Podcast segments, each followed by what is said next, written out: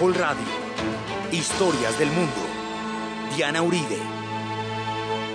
Buenas. Les invitamos a los oyentes de Caracol que quieran ponerse en contacto con los programas, llamar al 268-6797, 268-6797, o escribir al email diauribe.com, diauribe.com, la página web www.casadelahistoria.org. Hoy vamos a hacer un especial para Tolkien, el hombre del Señor de los Anillos, el hombre del Hobbit.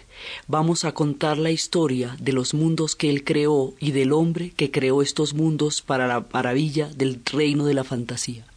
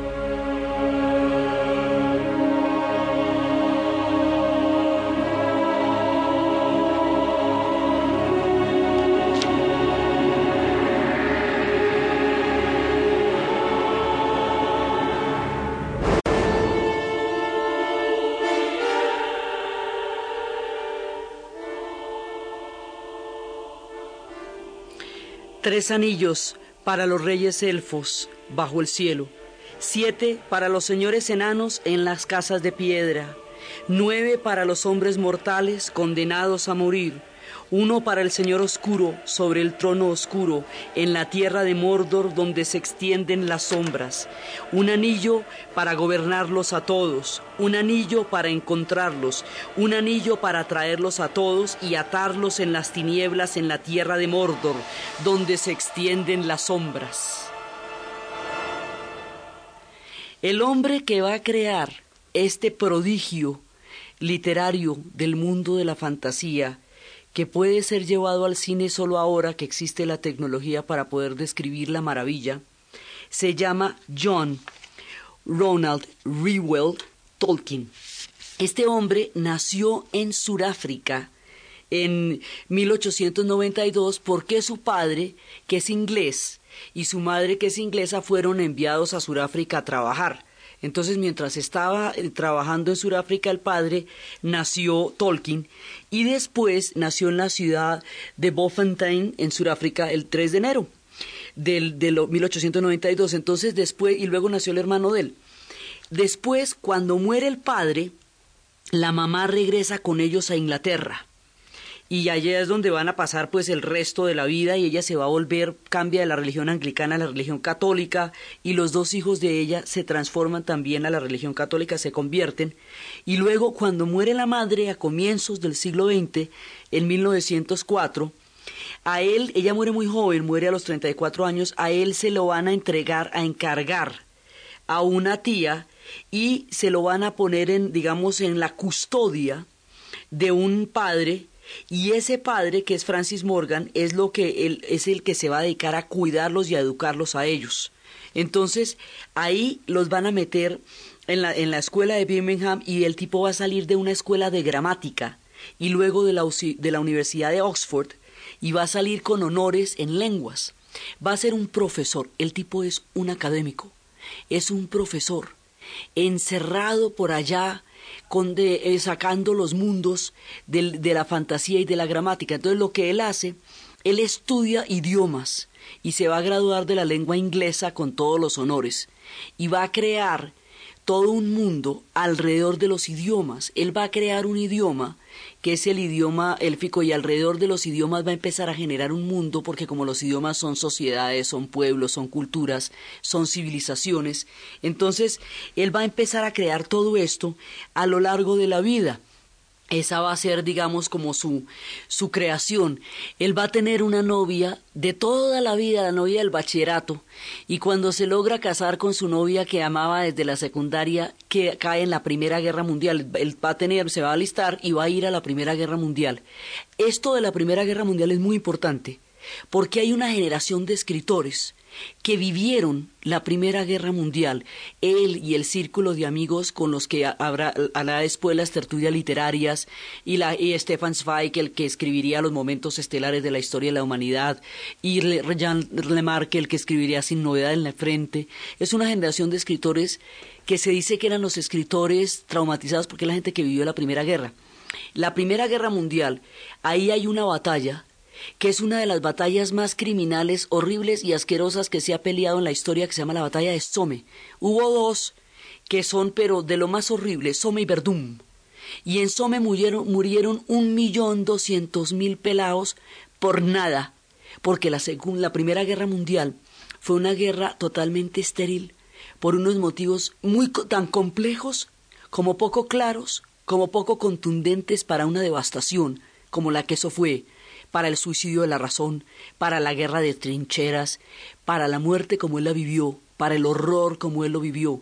Los hombres que tuvieron esa experiencia les cambió el concepto sobre la muerte y el concepto sobre el mal. Y la gente del círculo literario al que va a pertenecer Tolkien, todos vivieron y murieron y estuvieron en las trincheras. Ahí le va a dar fiebre de trinchera.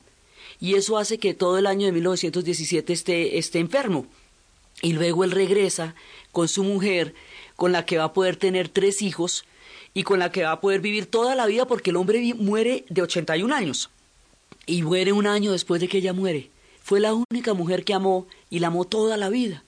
Entonces, este hombre cuando regresa de la guerra, con semejante idea tan bárbara que, que ha visto de toda la guerra, empieza a crear los círculos literarios y él tiene unos compañeros con los que hacen tertulias y se ponen a pensar que ellos quisieran eh, leer libros maravillosos donde estuvieran todos los personajes de la creación de la fantasía, pero nadie los escribe.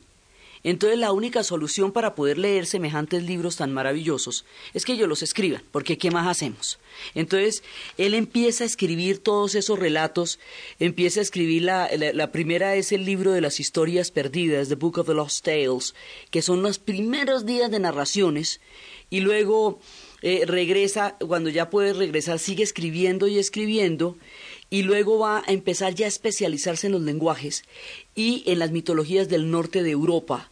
Y ahí es donde empieza la idea de los hobbits y, empieza, y empieza a inventar idiomas. Él va a hacer, lo que él va a hacer es traducir la mitología es, es, traducir todo el mundo mitológico celta, normando, sajón, eh, noruego, danés, vikingo, va a traducir esas historias del inglés medieval, las va a traducir al inglés moderno y las va a hacer visibles. Y al hacerlas visibles, va a permitir que vuelvan a entenderse y a circular. Después de la Primera Guerra Mundial hay un resurgimiento del tema de la Edad Media, porque el honor, que existía en los tiempos medievales se vuelve como una especie de alivio al sinsentido que fue la Primera Guerra Mundial. Entonces ellos toman todo ese mundo, el mundo del medioevo, el mundo de, de, toda la, de todo lo que van a ser los dioses y las figuras y las criaturas del bosque y las criaturas de la tierra, que recordemos que esas eran antiguas religiones, eran las religiones originales de los pueblos germanos y de los pueblos vikingos, que luego con la era cristiana quedaron como en el reino de la fantasía, pero eso eran las religiones, era el espíritu en el cual la gente vivía, que eran los espíritus del bosque.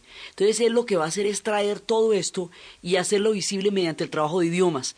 Él se llama a sí mismo un subcreador, porque los subcreadores son los que hacen visibles mundos que ya están inventados, pero han caído en el olvido o en el desuso.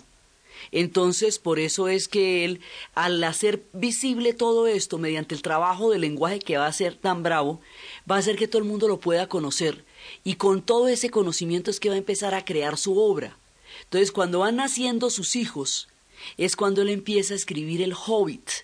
Y cuando escribe el Hobbit, que es su, digamos, su primera obra, ya donde va a crear todo este mundo, cuando él escribe el Hobbit, se lo lleva a un editor. El editor tiene como política que su niño de 10 años lea las novelas y los cuentos que van dirigidos a los niños y le cree. Entonces lo lee, el niño queda fascinado, fascinado, fascinado, fascinado. Entonces le dice que le dice que eso, mejor dicho, que eso es una maravilla, que todos los niños van a quedar felices con eso y que no necesitan ni siquiera las ilustraciones porque es demasiado bonito. Entonces el papá le cree y lo publica. Y efectivamente va a ser un éxito. Muchos años más tarde, cuando ya Tolkien habrá escrito El Señor de los Anillos, llega con el manuscrito a esa misma editorial el muchacho, el niño de 10 años que leyó El Hobbit, ahora es un hombre y es el dueño de la editorial, ha reemplazado a su padre, su padre se ha retirado pero sigue al tanto de la cosa y le dice que le acaban de llevar un manuscrito que es pésimo negocio editorial porque tiene más de mil y pico de páginas. Bueno, no, eso no es ningún negocio, pero que es tan maravilloso que vale la pena la quiebra por eso. Entonces le dice, ¿y de cuánto sería la quiebra? Dice, como de mil libras que perderíamos por publicarlo. Pero vale la pena. Entonces el papá le dice, no, pues si usted dice que vale la pena, pues vale la pena. Entonces es el editor el que va a partir la novela en tres. Porque no, no, la, no se atreven a publicarla de una sola porque es que es muy grande. Entonces él es el que lo, va a dividir efectivamente en la comunidad del anillo, en las dos torres y en el regreso del rey. Eso, digamos, es un acto editorial, no es un acto de Tolkien mismo. Entonces la, la idea era publicar primero la primera parte, al año la siguiente y al año la otra. Y la idea era que la primera, el primer tiraje fuera enorme, el segundo tiraje ya fuera mucho más modesto y el tercero más modesto. Pero resulta que la gente no aguantó la zozobra de leer la primera parte exigió rápidamente la publicación de la segunda y, de, y la segunda y la tercera hubo que publicarlas de una porque la gente no podía dormir de pensar en lo que fuera a pasar con toda la saga. Entonces, así es que, digamos, este es como editorialmente, el Hobbit lo vamos a publicar en 1937 y los primeros dos volúmenes del Señor de los Anillos salen en el 54 y el tercero en el 55. En 1955 fueron escritos durante toda la Segunda Guerra Mundial. Entonces, lo que va pasando es que, bueno, ya cuando viene toda la obra, esto va a ser una cosa impresionante. Pero lo que hay detrás de esta historia es en sí misma una historia maravillosa. La historia consiste en que Tolkien hace visible todos esos personajes porque él vivió los horrores de las dos guerras mundiales. Y él vivió el momento de entreguerras. Y cuando estalla la primera la Segunda Guerra Mundial él va a dictar una conferencia que es muy famosa, que es muy importante, que es el derecho a escribir cuentos de fantasías, el derecho a escribir la fantasía, porque él dice que en un momento dado, cuando la mente está metida en tiempos históricos terribles, cuando las cosas son espantosas, cuando la vida es demasiado dolorosa. La fantasía es el único reducto de la libertad del alma, porque en la fantasía es donde se pueden encontrar los valores y los honores que en ese momento no se están dando en la historia. Entonces es, digamos, la fantasía se vuelve una especie de, de reducto de la libertad de la mente, porque cuando uno está metido en una realidad oprobiosa y no puede escapar de esa realidad oprobiosa, la mente está siendo consumida tanto como el cuerpo por el horror de lo que se está viviendo. La mente tiene derecho a ser libre cuando el cuerpo no puede serlo en momentos terribles, y ese es el derecho que él reivindica. Cuando estalla la guerra, él empieza a ver, ahora, Así como a él le impresionaba muchísimo la futilidad de la Primera Guerra Mundial, la inutilidad del desperdicio de vidas, el horror de la Primera Guerra Mundial que no tenía ni, son, ni, ni ton ni son, pero que produjo 15 millones de muertos, así como eso. De esa manera, la Segunda Guerra Mundial sí tiene claro que eso se va a tener que pelear, porque se ha desatado una nueva modalidad de confrontación que el mundo no conocía y era una voluntad de poder que había arrasado y estaba arrasando Europa. Entonces, hay toda una, la gente habla de toda una analogía entre el Señor de los Anillos y la Segunda Guerra Mundial. Y se habla de que la comarca, The Shire, que es el lugar donde viven los hobbits y que son los que van a tener que emprender la gran cruzada, esa comarca es Inglaterra y ellos van a, tender, van a tener que defender Inglaterra en un momento dado. Acuérdense que en la Segunda Guerra Mundial hay un momento en que la guerra relámpago ha, ha arrodillado a toda Europa. Inglaterra queda sola, bastante indefensa ante el poderío del Tercer Reich, en un momento dado tanto como los hobbits pudieran serlo ante los ejércitos de orcs. Entonces, esa defensa porque, digamos, hay un acuerdo histórico en que era imposible evitar la confrontación, digamos, la, Segunda Guerra Mundial había que pelearla, la primera era, era un desperdicio inútil. Pero la segunda sí era que tocaba pelearla porque un, un imperio de estos no podía triunfar. un imperio como el del Tercer Reich no podría triunfar sin que se acabara toda forma de posibilidad de libertad humana bajo el esquema en que eso se estaba dando. Entonces, por eso cuando se va a dar esa, esa confrontación, hay un momento en que recordemos que a Inglaterra le toca solita. Antes de la entrada de Estados Unidos a la guerra, Inglaterra aguanta como un año y dos meses de guerra ella sola, con toda Europa caída, y ella peleando contra el Tercer Reich. Entonces, y, ahora el anillo, el Señor del Oscuro, Sauron, toda esa voluntad de poder, la, representada, digamos, eh, como en la analogía, él siempre negaba la analogía de esto, pero es, es totalmente coincidente con, que la, con la historia que se estaba viviendo en ese momento.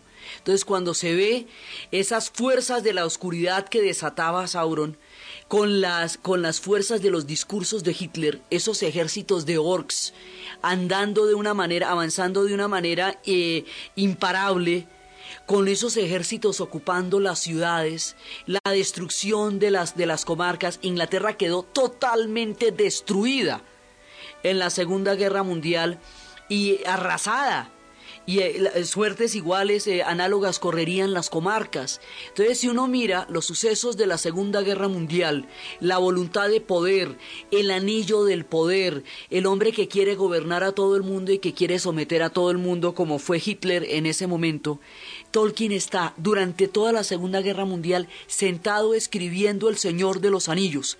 Lo está escribiendo como una especie de orquestación gigantesca de lo que está pasando desde el mundo de un género que él creó, que es el mundo de la, de la literatura de fantasía. Y, la fantasía entendiéndola como, como se entiende el mito como una gran metáfora de la realidad, como una verdad del corazón humano, como son los mitos. Por eso decían, también se habla en la leyenda, en El Señor de los Anillos, cuando dicen que, dicen que la, de, la historia se fue, se fue volviendo leyenda y la leyenda se fue volviendo mito con el correr de los tiempos. Entonces lo que él va a hacer es una, una digamos que casi que una radiografía de su tiempo, sobre la base de las verdades del corazón humano que solo pueden ser narradas a través de los mitos. Entonces va contando todas estas historias y va contando lo que es el anillo, el poder del anillo y cómo la destrucción del anillo sería la única posibilidad de encontrar, de, derrotar el mal y, el poder de seducción que el anillo tiene. Y el poder de seducción que el anillo tiene es toda la analogía con el tercer Reich, con este señor de esta voluntad imparable que representa también lo que son las fuerzas del mal. Y con estos seres que, que, suenan bastante, digamos, la razón por la cual los hobbits son los que pueden encontrar el anillo es porque los hobbits, a diferencia de todas las demás criaturas, no, no son ambiciosos, no creen, no tienen el, el destello del poder adentro, lo que en cambio los hombres sí. Entonces, por eso son los, ellos son los seres, es, es Frodo el que va a ser el portador del anillo. Entonces, aquí se va a establecer esta gran analogía y esa obra la está escribiendo él mientras tanto. ¿De dónde saca esto? Es toda la mitología nórdica, toda la mitología vikinga, es el reino de la Valhalla de los tiempos germanos, es Odín, es Thor, es Loki, todos los personajes que van saliendo. Entonces vamos a mirar de dónde salen estos personajes, a través de los cuales él va a hacer una gran metáfora. Tolkien lo que va a hacer con el círculo literario, él tiene un círculo literario de amigos que juntos están creando todo este mundo de la, de la fantasía, que es esta gran metáfora del corazón. Simultáneamente, mientras todo esto lo creaba Tolkien, el poeta Yeats estaba devolviéndole a los irlandeses, cuando los tiempos más difíciles y más duros de las rebeliones y las particiones, toda lo que era la, la magia del mundo celta, él lo hizo a través de los poemas para crear un sentido de orgullo de los irlandeses con su propia historia, cuando hasta ahora solo habían vivido sangre, rebeliones y venganzas. Simultáneamente el poeta Yeats está haciendo esto por la literatura celta. Y mientras tanto, Tolkien está, crea, está subcreando este mundo ya existente de los viejos tiempos del bosque, de los más antiguos espíritus, como una esperanza de la irreductibilidad del espíritu humano cuando los tiempos son particularmente duros, es en estos mundos donde se puede describir lo que queda de honor, de lealtad y de amistad cuando los tiempos son tan difíciles como los tiempos en que él transcurrió su vida y su obra. Entonces, él empieza a crear todo este mundo y lo va, lo va entresacando del mundo celta, del mundo eh, sajón, del mundo bretón, del mundo germano y del mundo escandinavo. Y con todo esto es que va sacando todas las criaturas que al principio va a plasmar en el Hobbit y que después va a plasmar en el Señor de los Anillos. Entonces, la, Tierra, de todas maneras, el, mundo inglés es un mundo tremendamente mítico. Eh, se le recordaba como Albión, se le hablaba de Albión, o por el gran gigante de las barbas blancas o por las espumas de los acantilados. Se hablaba de Inglaterra como el reino de Albión, y cuando estaban en guerra con ella se le llamaba la perversa Albión. Entonces, hay una serie de tierras míticas ahí que son Albión, que son Avalon, que son las moradas de los dioses. Y eh, en esas tierras, digamos, toda esta mitología recoge estas tierras, las tierras míticas de Avalon y las tierras míticas de Albión, y recoge la llegada de todos los seres mágicos que van entrando poco a poco al mundo de la Bretaña. El mismo, la misma Bretaña, como se llama, por, se habla por Brutus el Troyano, porque todos quieren ligarse a la fundación de Roma, entonces como la gente de Troya es la que va a fundar Roma, y hay quienes entroncan la formación de Bretaña con una, con una rama de los troyanos que llegó hasta las islas de Bretaña. Entonces se dice que hay, quienes dicen en la leyenda que por Brutus el, el troyano se llaman ellos bretones que eran los pueblos de Albión y los pueblos de Avalon, de estos reinos donde se, se va a dar la historia de la Bretaña. Entonces esas son las tierras digamos, donde, donde empieza a desarrollarse la historia. Y él va sacando todo esto y simplemente lo hace visible a la luz de todos los espíritus. Entonces cada uno de estos, de estos seres va llegando en su momento.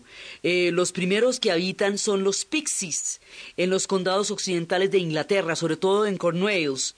Y allá es donde pues, se desconoce exactamente el origen, pero es cuando se considera que son los primeros habitantes de Inglaterra.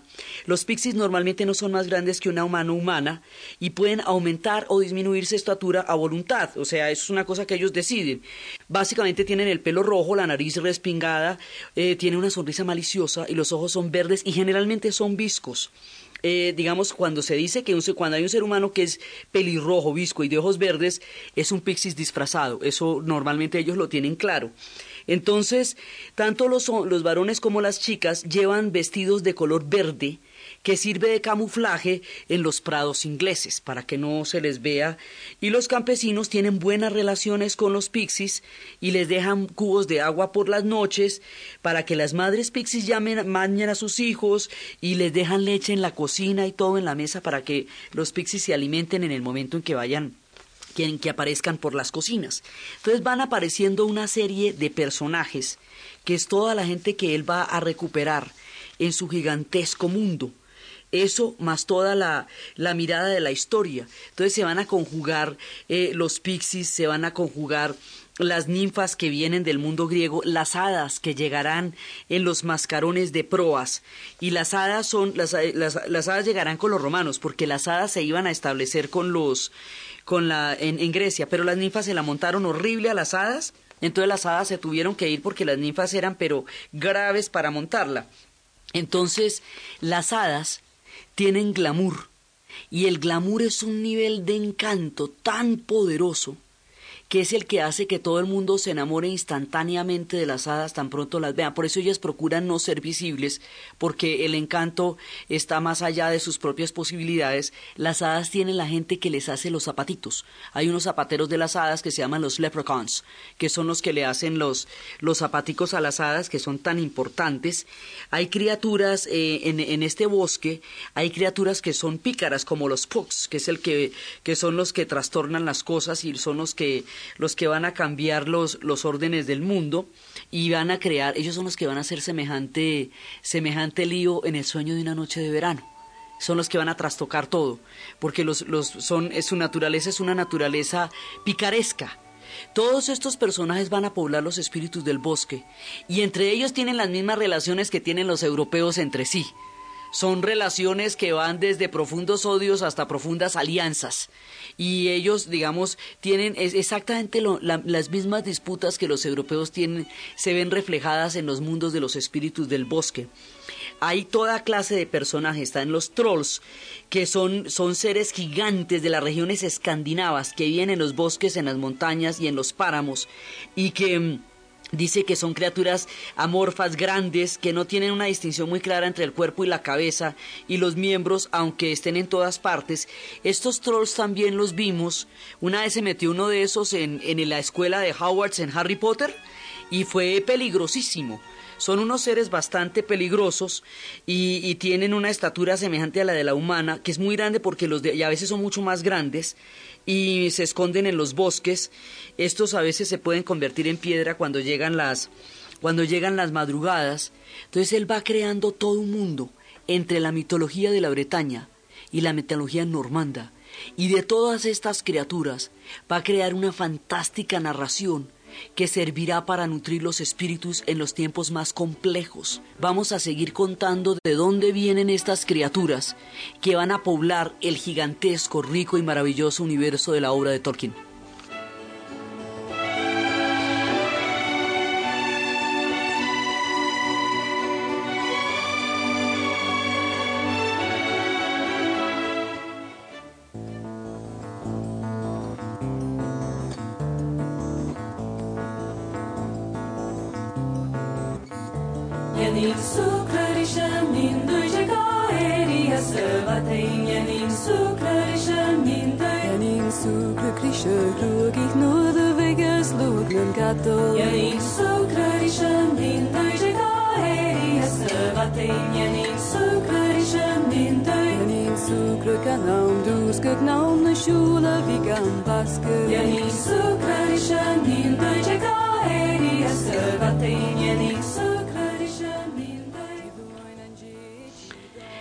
Los elfos dentro de los espíritus del bosque son duendes que viven en el norte de Europa. Los elfos son como los humanos, pero son mucho más atractivos y tienen mejor figura. Sus mujeres son tan extremadamente bellas que el hombre mortal que vea pasará todo el resto de la vida buscando desesperadamente una belleza comparable. Entonces ellos tienen el poder de ver el futuro, pero ellos tienen una cosa muy importante que los distingue de los humanos, aprenden del pasado. Son capaces de aprender del pasado, poseen una gran sabiduría, pueden ver el futuro. Y no, pero ellos no son solemnes, ellos son rumberos y son y les gustan las frutas y las fiestas y todo eso. Simplemente son capaces de entender y aprender de las cosas que han vivido convertirlas en sabiduría y poder prever el futuro.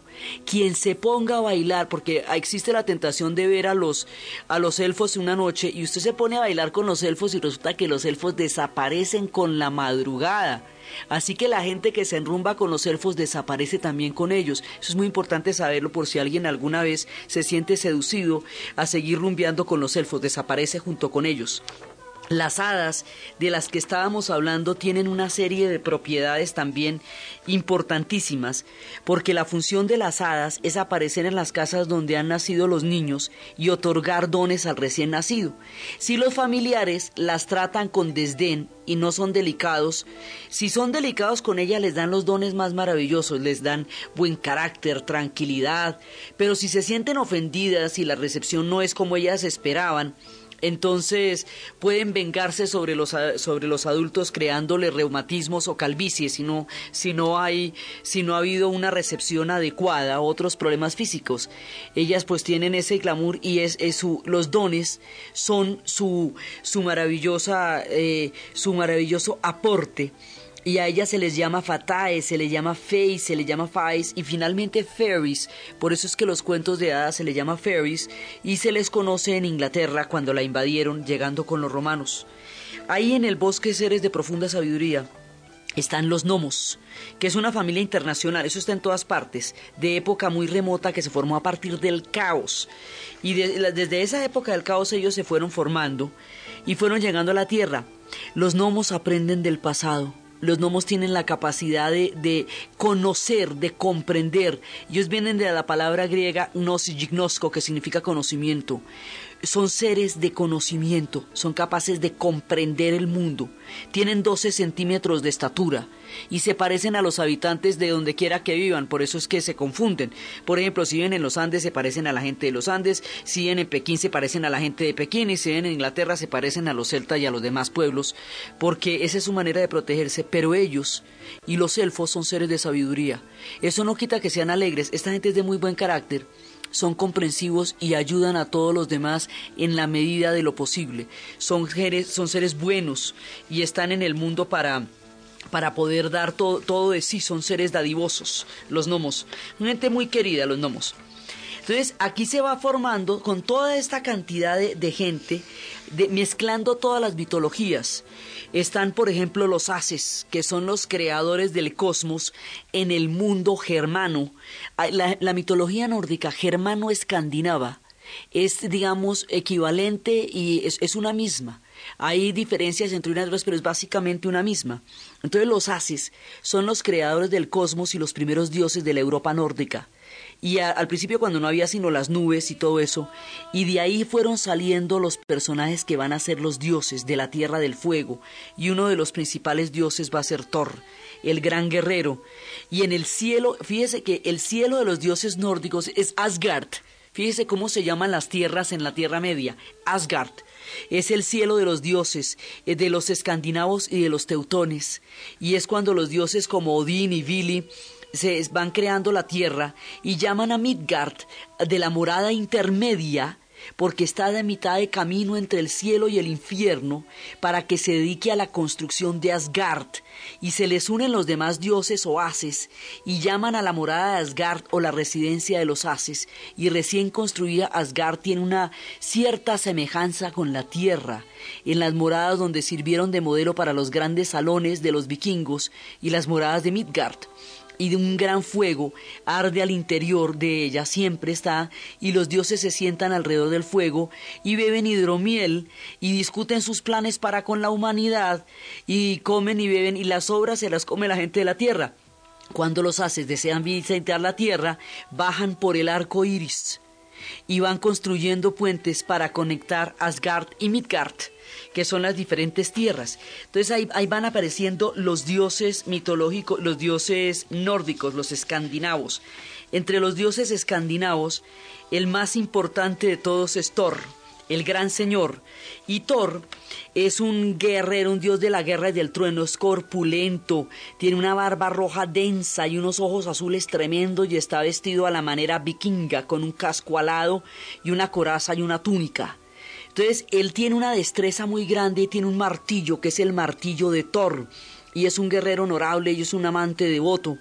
Y es un personaje chévere, pero entre, a pesar de su poderío, entre los dioses también hay personajes de picaresca. Loki es un dios pícaro, burlón, travieso, que se la pasa haciendo celadas y travesuras, inclusive, por ejemplo, a Thor.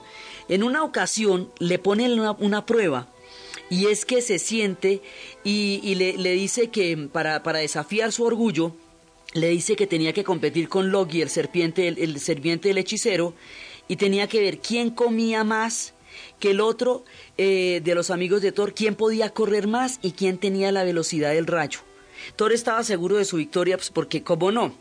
Pero resulta que no fue así. Loki empezó la competencia y se comió toda la comida antes que el otro. Eh, luego se puso las botas y se comió hasta la mesa, todo, todo, se lo comió con todo y patas. El amigo de Thor no pudo alcanzar a Hugi y luego fue incapaz de levantarse y de beber. Entonces el hechicero le dijo a Thor que existen fuerzas aún mayores que la suya. Logi es el fuego, Hugi es el pensamiento y el gato es el padre de los anillos de la serpiente de Midgard que mantiene la tierra unida. Entonces le dice que ningún guerrero puede, y porque además lo ponen a, pelear contra una anciana y la anciana le gana. Entonces dice, el fuego lo devora todo más a prisa que ningún hombre. No hay guerrero que pueda vencer a la vejez y nadie es más veloz que la velocidad del pensamiento. Y así se ven las limitaciones de los dioses. Los anillos. Los anillos son trozos de metal cortadas de manera fina, son círculos simétricos, son extremos soldados para que la fuerza esencial se pueda mantener. Los anillos son hechos de otros materiales, pero los anillos son de cohesión.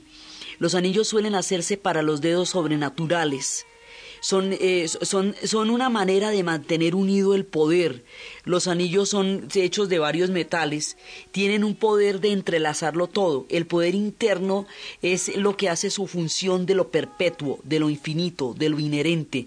La fuerza o el espíritu o la esencia del anillo circula constantemente y genera el poder de envolver al portador en un aura de protección de todas las fuerzas extrañas, por eso el anillo es el centro de todo. Esos anillos se pueden llevar en la mano, se pueden llevar en las orejas, como hacían los marineros, porque incrementan la visión, porque son fuente de poder y de energía.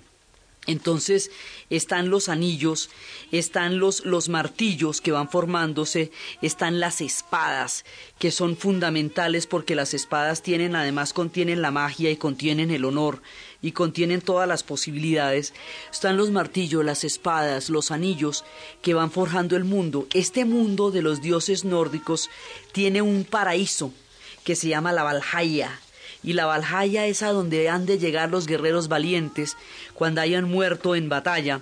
En la Valhalla es donde están las Valquirias que son estos seres rubios y maravillosos que buscan a los guerreros más valientes en medio de la batalla para invitarlos después de la muerte al cielo de la Valhalla, que es donde van a estar en, eh, eh, bebiendo cerveza. Esos echan unos banquetes buenísimos, pero hay que morir en batalla para llegar allá, lo cual es complicado para poder llegar a la Valhalla. Entonces, entre Thor, entre Odín, entre el mundo de los enanos, que son unos seres creativos, maravillosos.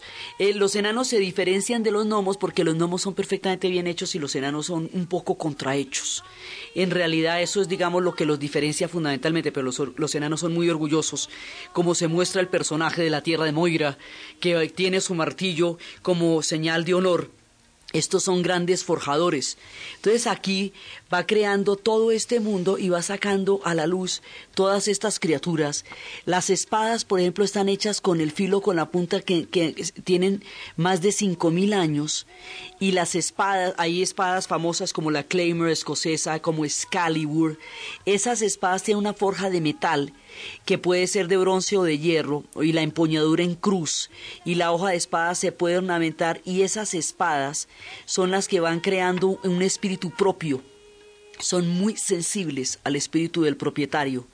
Y lo ideal es que el guerrero esté presente en el momento en que se estaba fabricando el arma, para que pueda garantizar con su espíritu una fusión perfecta con la nobleza de la espada. La espada infunde, eh, ella, me ha dicho, el espíritu se infunde al forjar la hoja, y en el momento en que se incorporan los elementos, el fuego, el agua, la tierra y el aire, el fuego impregna la hoja con la fuerza de la voluntad del herrero, y cuando éste golpea con el martillo para reforzar los golpes del encantamiento rítmico, el aire interviene en los fuelles que encienden el rojo vivo de la llama que la forja, el agua se usa para templar la hoja, la tierra de la piedra para afilarla y los metales de la misma espada para la vuelven a aparecer en el fuego, y así se unen todos los elementos para darle a la espada la capacidad de la protección y la magia. Entonces, se va dando todo esto. Están los elfos, hay unos personajes, por ejemplo los gremlins. Los gremlins ayudaban mucho a los hombres. en sus descubrimientos, pero en una ocasión, pero los hombres nunca les dieron crédito. Uno de ellos fue el que atrajo la atención de Watts sobre la fuerza del vapor, haciendo que saliera volando la tapa de la tetera, pero el tipo no se dio cuenta, nunca le quiso reconocer nada. Entonces, como los gremlins no fueron reconocidos por los hombres, se pusieron tristes y amargos por eso y decidieron sabotear todo lo que tiene que ver con las máquinas. Por eso existe en las herramientas y en las máquinas el efecto gremlin, y son los que desvían el martillo hacia el dedo cuando se está clavando un clavo, porque pues no les pararon bolas y no les dieron la la debida importancia que tienen ellos en los inventos humanos. Entonces, Aquí se va creando un mundo de árboles que hablan. Hay árboles que hablan que son muy importantes porque son, estos sí que son antiguos. Son árboles que vienen, están en muchas partes del mundo. El árbol se dirige a una persona cuando necesita ayuda, pero a veces el espíritu que reside en el árbol pronuncia un hechizo o comunica alguna información útil. Los árboles disponen de mucho tiempo para pensar y para observar y aceptan filosóficamente el destino, que es ser útil a las criaturas del mundo. Tienen eh, desde los leñadores hasta los carpinteros. de acuerdo con su filosofía, ellos conversan con un carácter orientador y servicial como el roble, como el noble azul, y cuentan historias de varias edades de la tierra y responden a las preguntas de los amantes referente a la fidelidad de los amados. Y en el bosque de Sherwood se alcanzan eh, con innumerables generaciones hasta que se van encontrando con los nuevos cazadores y los nuevos bosques. Estos árboles de la que están desde los bosques de Sherwood desde los olmos, desde, la, desde los pacíficos, estos árboles en el Señor de los Anillos son los Ents que son los que duran mucho tiempo para tomar una decisión, pero una vez que se deciden la batalla que se van a echar los Ents, es una cosa impresionante. Entonces existen estos árboles que hablan, existen los enanos, los elfos, existen los guerreros, existen las hadas, existe todo este mundo que se fue forjando a través de la creencia de los pueblos que crecieron en los espíritus del bosque, los pueblos que creyeron en la Valhalla, en los haces, en los guerreros, en el honor, en la pureza de los hobbits, que son de corazón tierno, porque el portador del anillo no puede ser un hombre, porque fueron precisamente los hombres los que se negaron a destruirlo, cegados por la capacidad que tenía el anillo de generar eh, voluntad de poder, por ambición estaban hechos para la ambición, entonces por eso tienen que ser los hobbits, que son esas criaturas de la comarca. Están los magos, que son importantísimos, y son los son hechiceros. Básicamente los magos son gente muy estudiosa. Se le considera el equivalente, digamos, es, el equivalente de, una bruja, pero no es totalmente una bruja porque utilizan ayuda, eh, se, se valen de la sabiduría. Básicamente lo que hacen los magos es estudiar muchísimo y ese estudio es lo que los hace tan sabios y tan preparados, por eso era Merlín el que siempre le daba la ayuda a Arturo. Estos magos, Gandalf va a ser el gran mago que va a ayudar y va a guiar en el difícil camino del portador del anillo. Estos magos son importantísimos y fíjense ustedes que en Harry Potter, Hermione deriva toda su magia de lo estudiosa que es. Es un personaje muy estudioso y al ser tan juiciosa, pues sabe mucho. Los magos son gente estudiosa, dedicada, y su, toda la sabiduría proviene del conocimiento y de la dedicación.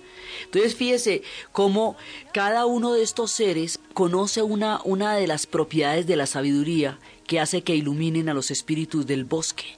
Ahora, ellos tienen diferentes relaciones entre sí. Las hadas, por ejemplo, no les gusta que les digan que se llevan bien con los, con los goblins. pero, pero no, digamos, eh, no, no, no las aprestigia decir que se llevan bien con los, con los goblins. Y los goblins son como, se les dice goblins o trasgos o goblinos son eh, los, los, gnomos, los pixies y los gremlins y los elfos y los leprechauns detestan que se les confunda con los goblins. Eso, mejor dicho, eso sí es una cosa hartísima. Que usted vea un gnomo y diga que es un goblin.